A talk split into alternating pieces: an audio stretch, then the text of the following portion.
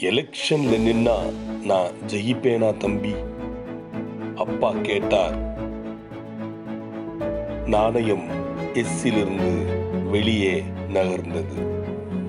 நோவில் நின்றது. நான் பத்தாம் கிளாஸ் பாஸ் பண்ணிருவேனா? நான் கேட்டேன்.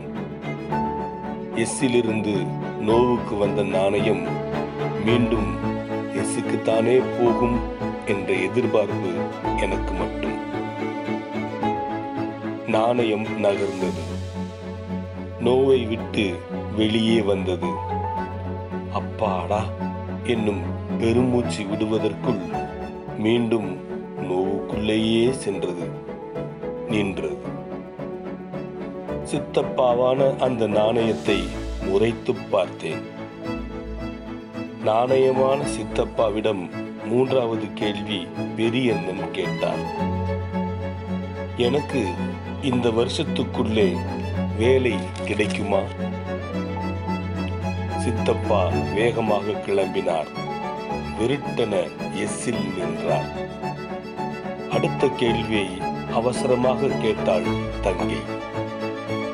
நான் ஒன்பதாம் வகுப்புல பாஸ் ஆயிருவேனா? சித்தப்பாவுக்கு குழப்பமோ என்னமோ? எஸ்ஸிலிருந்து வெளியே வந்து நோவுக்கும் எஸ்ஸுக்கும் நடுவே நின்றார். நின்று கொண்டே இருந்தார். நாணயத்தில் அசைவில்லை. வியர்த்து போன முகங்களுடன் நாங்கள் ஒருவரை ஒருவர் பார்த்து கொண்டோம். சித்தப்பா போயிட்டார். தங்கை சொன்னாள் அண்ணன் எழுந்து லைட்டை போட்டான். வெளிச்சம் வந்ததும் மெழுகுதிரிகளை பூதி அணைத்தோம். மின் விசிறியை ஓடவிட்டு காற்று வாங்கினோம்.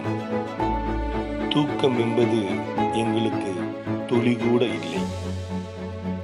அப்பா அண்ணன் முதுகில் தட்டினார். உனக்கு இந்த வருஷம் வேலை கிடைச்சிரும்.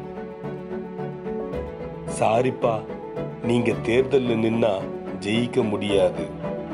அண்ணன் வேதனைப்பட்டார். நல்லதுதானே விடு. தேர்தலில் நிற்க வேண்டாம். வேலையும் விட வேண்டாம்.